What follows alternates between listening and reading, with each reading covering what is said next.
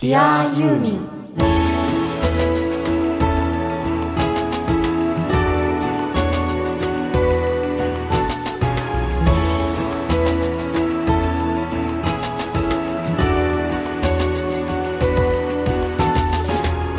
こんにちは。音楽家の津田直しです。こんにちは。シンガーソングライターの井上美也です Dear ユーミンこの番組はとにかくユーミン松任谷由実さんが大好き愛してやまない人たちが作品の魅力や素晴らしさユーミンに対する熱い思いを語り合いその喜びや感動をシェアしようという番組です。あくまでもユーミンが大好きな人たちが主役なのでユーミンご本人は一切出演されません。らしからず。まあ、先々週は私が選んだユーミンライブセレクションをお届けして、うん。で先週はこの時期にぴったり合うナンバーの特集とかね、割と夏らしい内容をお送りしてきたんですけれども、夏ライブでユーミンといえばうん。絶対欠かせないものがあります。もはや伝説となってしまった逗子マリーナのコンサート。来たよこれ。まあ、私はねこれ行ったことないんですけど、うんまあ、今週はこのファンにとって絶対に忘れられないこの逗子マリーナコンサートを当時のライブ音源を聞きながら思い出してみようと思います。どうです？いいねリアルに伝わるからいいわ。ね楽しそう。僕はねほらここまでユーミン好きでありながら愛していながらですよ、うん。ライブに行ってないことで有名なわけなんで、うんうんうん。当然逗子のこの行ってないですよ。うん。ただねやっぱり知りたいからうん。一応はその映像とかも見たりしたんですよ、それで驚いたのはやっぱりその桁違いだなのは全然、なんていうライブのうん。ために構築されたなんていうんだろう。ステージ？のなんていうのその建造物っていうの、うんうんうんうんうん。どんだけやねん。つまりさ一晩とか二晩なわけでしょ？うん。それのためになんかもう人がしばらく住めるぐらいのさ 建造物を作ってだよ。すごいなと思うのはその照明とあとはその水。うん水を駆使した何噴水だとか。ね俺はちょっと知らなかったんでびっくりしたんだけど。えなんかディズニーシーみたいって思ったんだけどでもディズニーシーの方が全然後だったと思本ってさ。当だわ。うん。こういう野外の時に一番僕が感じるのはうん。低音なんだと。ああつまり音響がやっぱりね普通その家とかね室内で音を聞こうとした時にねどうしてもそのバカでかい音なかなか聞けないじゃないですか、でもちろん例えばクラブに行くと低音がズンズンなってるのはあれ何かっていうと、普通の家庭で出せない音をやっぱり出すのが魅力なわけですよ、だけど俺は思うのはその野外でやっぱり低音を聞いた時のあの感動っていうのは格別なんだよね。そうですよね。なんでか知んないけど。うんなんか野外ってやっぱりどうしてもライブって室内っていう固定概念があるけど、でもなんか元をたどれば音楽ってもっとねあの原始人みたいな時代に行くと外でやってたもんだもんね自然と一緒に。実はね、うんうんつながりがあるんだけど、うん。俺の中で勝手な結論があるの。うん。なんで俺がねうん。夏の野外ででっかい音の、ね、演奏とか聞いた時に低音に魅力を感じるか分かっえー、何？た2つあって、うん。1つはあこれ花火と一緒だみたいな。ダーン。目の前でところがもっとあってもしかするとこれは雷とかね。そうで自然が持ってる低音のなんかその震えるような感動みたいなものをなんかこう欲しがってて体が。それでこうベースの音とかドラムのキックの音を聞いた時になんか鳥肌が立つのかなみたいな確かに雷とかって、体が自動的に反応するもんねだから僕のほらうん。持論である。すでにね芸術は全て自然の模倣から始まってるう。ん。こうなんか感じるね。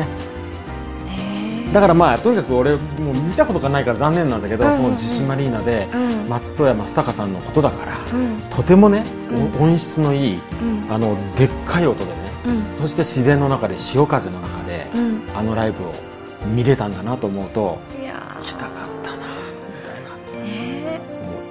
ではそんなようなね、うん、話で、うん、まあ、振り返ってみましょう、はい、えー、今週も出力 1W 日本一小さなラジオ局埼玉県朝霞市のスマイル FM から日本中のユーミンが大好きな全ての人に向けてお送りします「ディ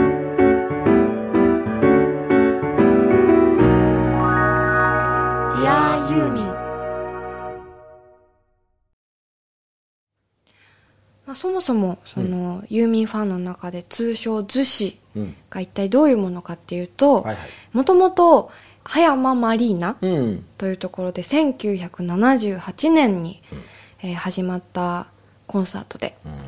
で葉山では81年82年ボリューム3まで、えー行われて、次の年83年から逗子に、えー場所が変わりました。はいはい。そこから、えー89年のボリューム10まで毎年行われて、うん。その後ほぼ23年おきに、うん。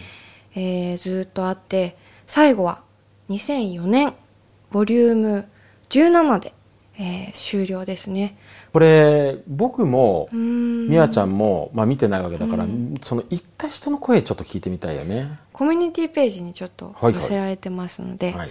えー小松さんにいただきました逗子の思い出は朝6時に車で出発し最初に目指すのは首都高湾岸線のトンネル後に横浜へ頭を向けスカンディア県民ホールホテルニューグランド山手教会ドルフィンの前を通り次は観音崎へ向かいえー空き家の立石源平商店と、まあ、ユーミンに関わりのある場所を巡った後に葉山マリーナへ、えーここで近くの小浜というお蕎麦屋さんで昼食を食べて後は一気に逗子へ。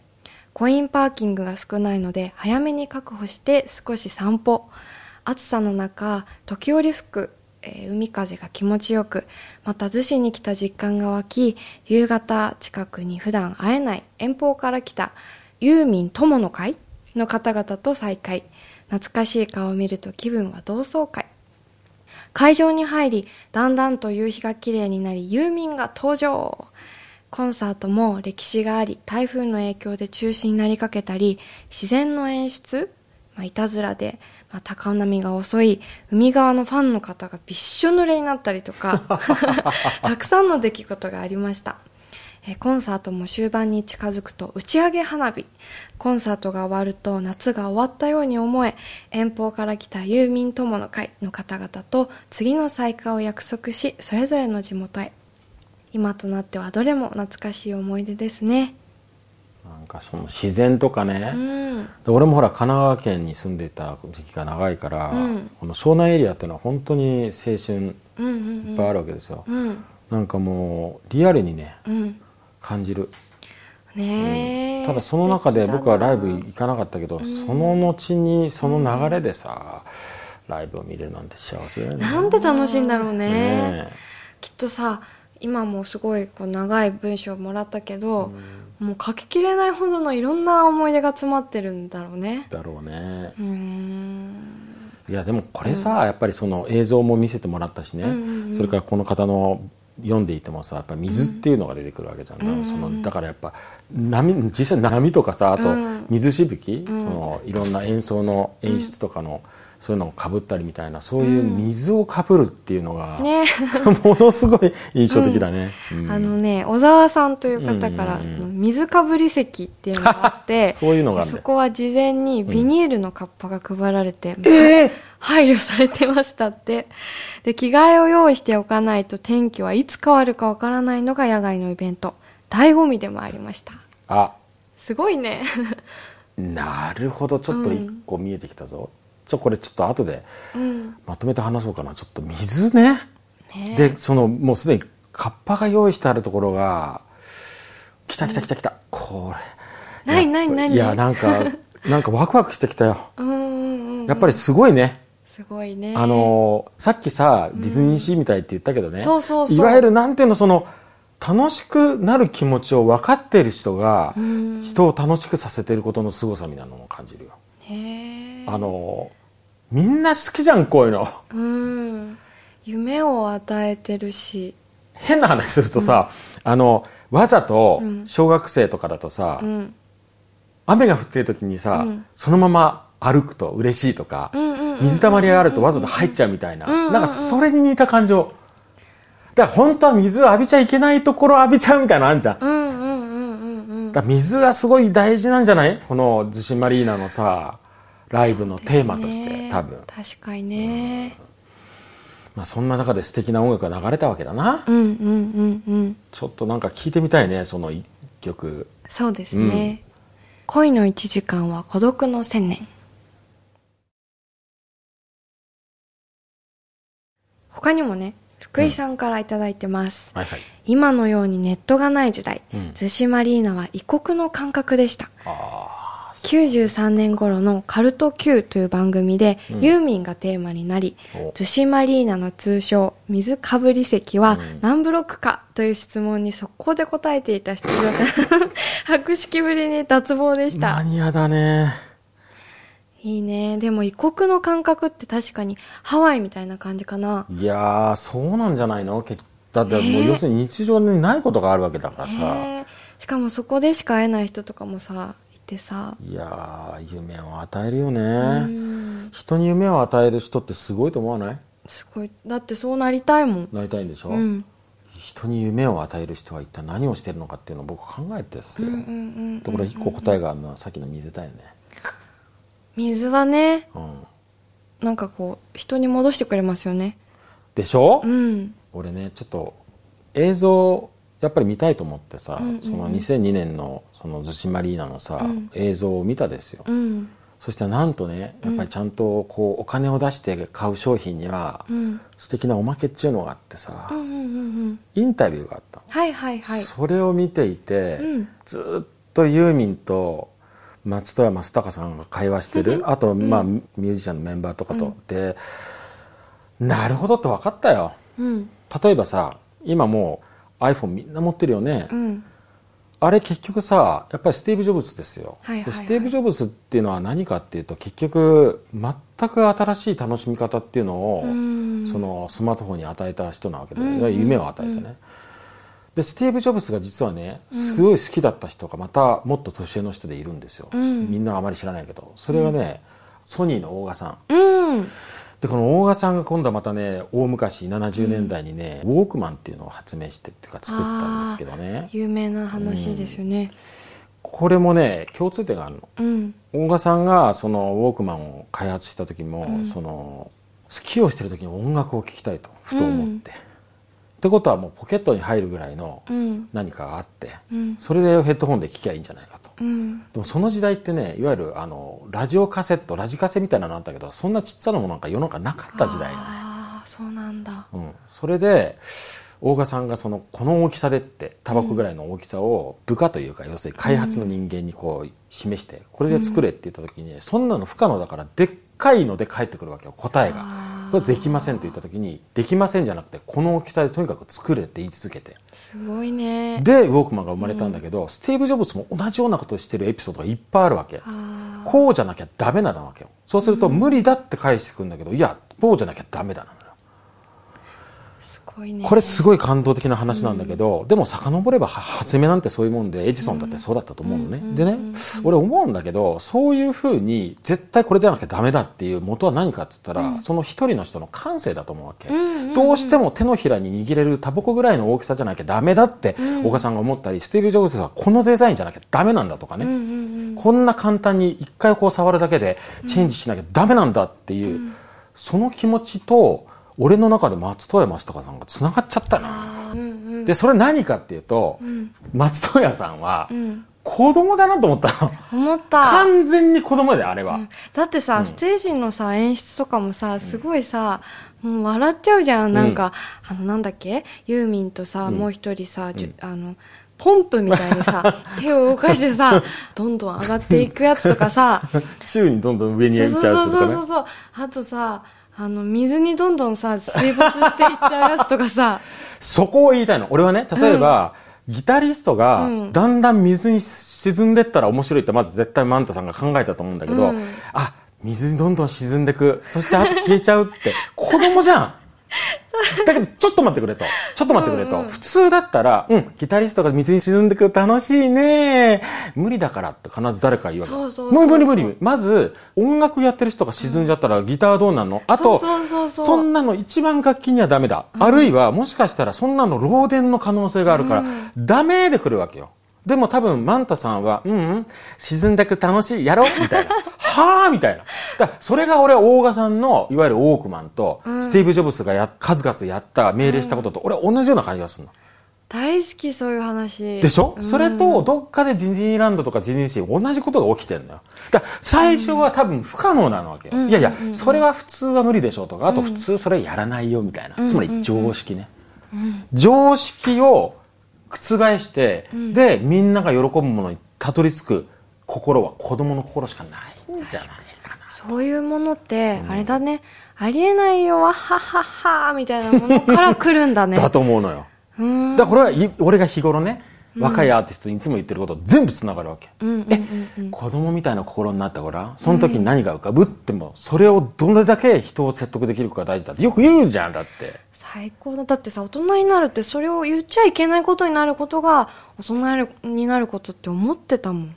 でしょ？でもその逆のことをちゃんとマットヤさんがやって、うん。でユーミンの世界を全部やるから、うん。どっかで見えないところでそれを僕らは浴びてて教えてもらってんだよ、うん。だから逗子マリーナを僕はいけなかったの残念だなと思うのは、うん。見てる人たちが水を浴びたりするときにさ、小さい頃にさ、そのあの水たまりに入ってっちゃったり水バーって浴びて喜ぶみたいなあの子供の心が多分蘇るわけよ。だからそれでいいんだ。僕が一番言いたかったのは あそれでいいんだ。これやってもいいんだみたいなのがさ一番俺は感じるね。確かに。それがイコール夢を与えるになるんだ、分かった！ん？私夢を与えたいってずっと思ったの、はいはいはい。子供の時からずっと口癖で夢を与えられる人になりたいですっていろいろ書いたけど、それどうやったらなれるかは今初めて分かった。また毎回一個ずつ新しいことを君が発見すうるのね、んうんうん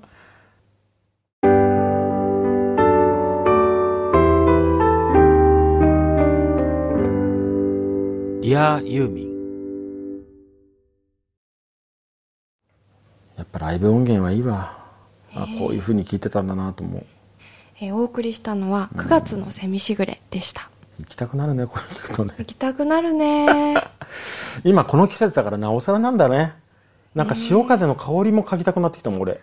最高でもさ、その噴水だとかその水を駆使したっていうのはなんかすごいなと思ったんだけど、しかも俺びっくりしたのはこれもね、うん。インタビューで分かったことだからさ本当に何言ってないくせにって感じなんだけど、これもさっきのねマンタさんの言う子供の心と同じな、に思いっきりつながることなんだけど、シンクロナイズドスイミングを取り入れてる。しかも最初はダンサーの人がやってて、うん。で途中からプロっていうか本物のシンクロナイズドスイミングをやってるロシアの方々にタッチするわけだけど、ね女子マリーナやってる途中、1999年から、まあシャングリラがはいあるわけですよね。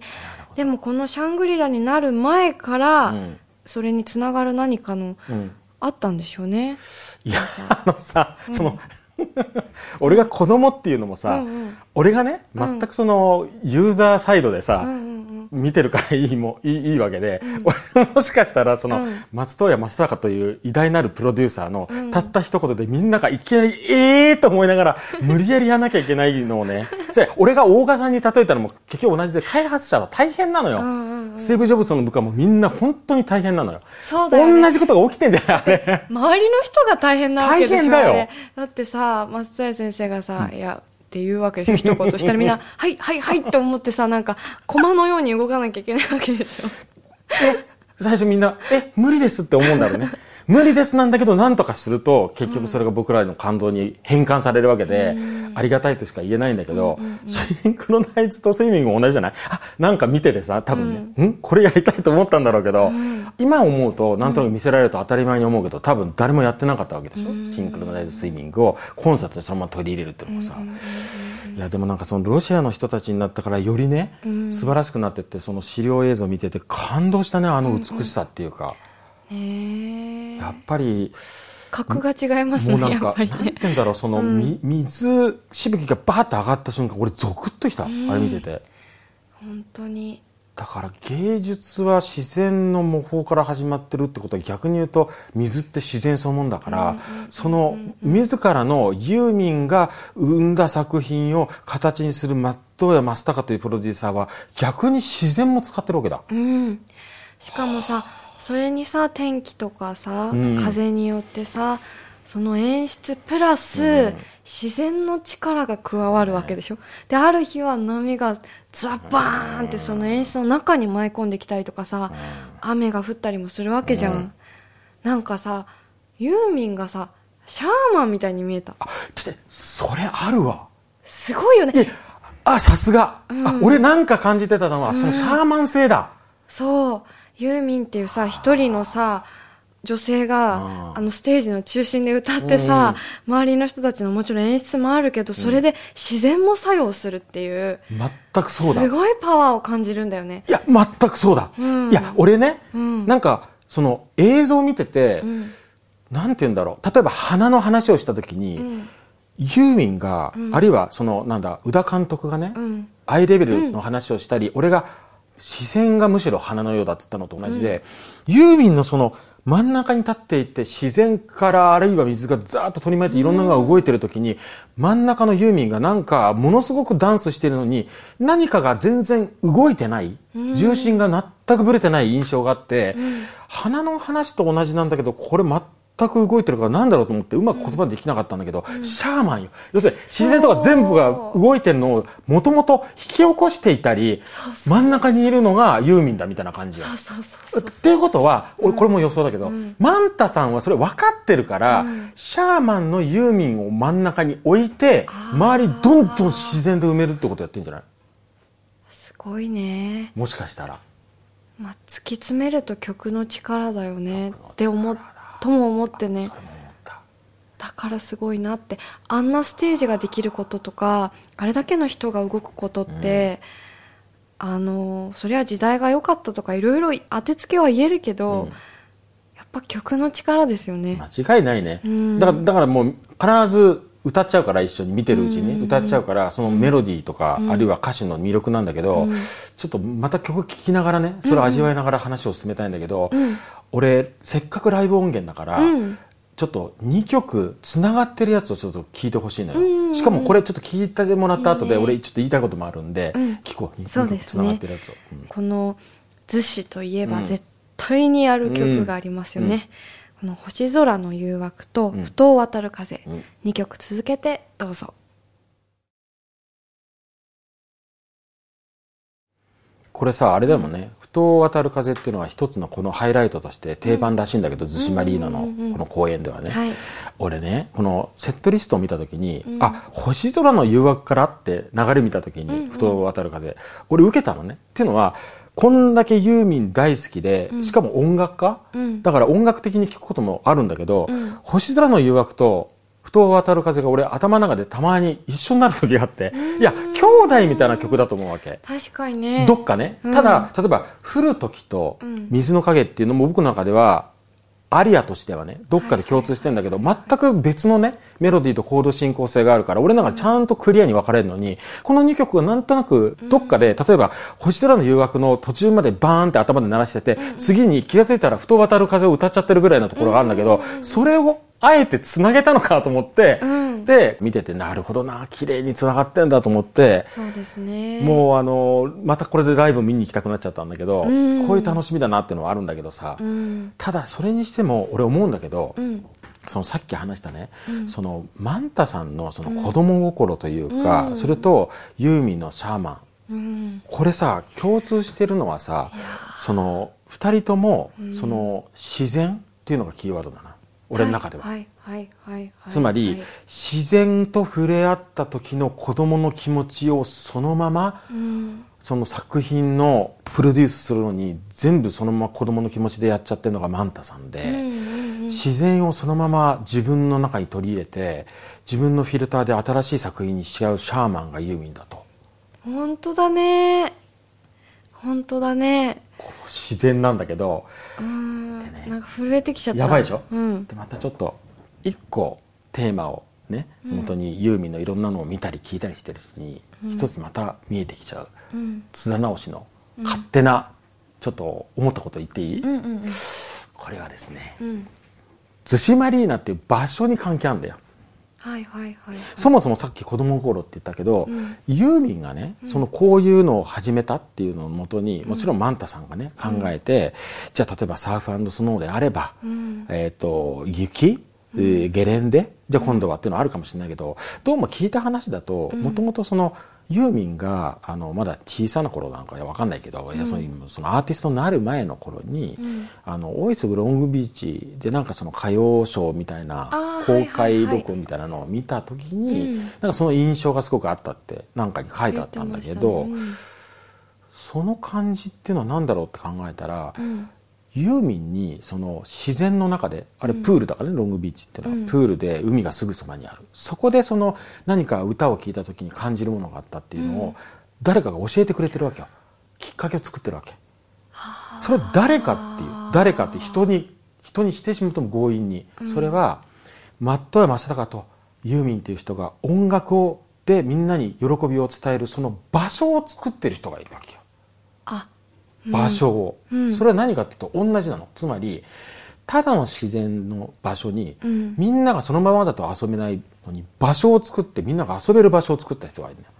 それは日本にも海外にも何人もいるんだけどそのうちの一人代表的な人がいるわけですよ、それが西武いわゆる国土っていう会社ののトップだった堤さんっていう人なわけよ。でその人が何やったかっていうとリゾート地を開発するわけですよ。あじゃあその人がスキー場を作るわけ。ただ山の中にみんながスキーができるような場所を作ってそこにホテルを建てるわけですよ、ーうんうん。でみんなが来れるようにするわけ。うん。うん苗場ですよあ苗場プリンスあホテル。もそうですね。これ堤さんでしょ？で、大磯ロングビーチ堤さんでしょ？うん。でそういうふうにまずそういうふうに開発して作るわけですよ、うん。そういうふうにできたところが何をやってるかって言ったらその場所が何をしてるかっていうと、僕らがユーミンで感動するのと同じことをその場所がしてくれてるわけ。です何かっていうと自然と触れ合って自然の喜びを安全にうん。そしてそのみんなが楽しく遊べる場所を何にもないところに作り上げてるわけですよ。はあこれを昭和の初期からずっとやり続けた結果日本にたくさんのリゾート地というのができてですね。僕まずそこにすごいもともと感動してたわけ、で今度はそこでみんなが楽しむ場所があるのに、さらにそこに音楽というまた一つの芸術を上にプラスして届けたのが松任谷正隆とユーミンなわけですよ。これ二段重ねになってる。二段重ねになってる、それでこうした新しいうん、ものができたんだ。だから僕らは例えば逗子マリーナのライブを見ると、うん。あるいは苗場のコンサートに行くと、ん。二段の幸せを感じてるわけ。最高だね。なんかそこまで考えちゃった俺なんか。うん。ちょっとね。でもそこにちゃんとさ苗場につながってるところがあるからさ、俺の予想ではやっぱりそういう意思を感じて多分応援していた人たちがいてそれで成り立ってんじゃないかなと思うわけよだって苗場のコンサートも多分さ、うん。松任谷正隆さんが多分ある日、ユーミンがある日ね、うん。どちらか分かんないけどスキー場でライブを多分思ったわけでしょ？そうですね。なんか有名な話ありますよねその当時、うん。大学生の子たちと、うん。あの仲良くしてた時期があって、うん。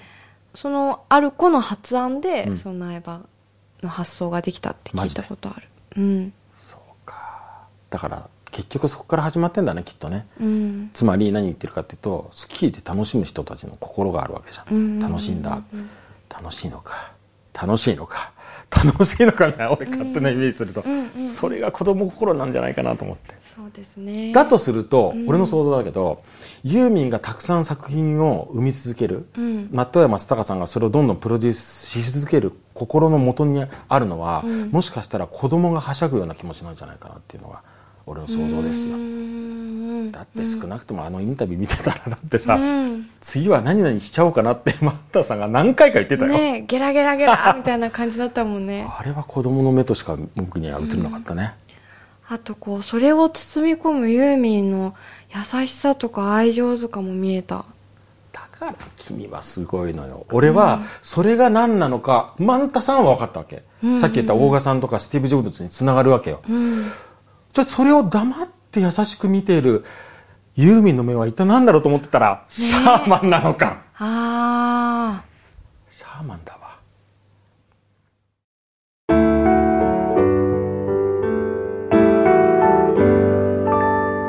ディアユーミン。じゃあもう一曲聴いてほしいんだけど、あえてアンコールの最後の曲をねちょっと届けたい。いいね。しかもこの曲「青春のリグレット」なんだけど、うん。僕やっぱりレイミちゃんのね曲でもあったんで、これも僕演奏した記憶があってうん。懐かしい「あ。うん。青春のリグレット。ディアユーミン、今回は、逗子マリーナ特集でお送りしてきましたが、いかがだったでしょうか」ねえ。ね。俺がねうんうんうん。もしライブガンガン行く人だとしよう、うん。仮にね、はいはいはい。で年代的にも全然行ってもおかしくなかったわけじゃん。だって、宮ママが行ってたぐらいだからさ、うんうんうんうん。俺がもしそういうタイプの人だったらもう水かぶり席絶対狙ったと思うけどね なんか、うん。あえてそこをだからこれ何？水かぶり席がさ何、どういうふうに割り振られるのか知らないけど、確かに。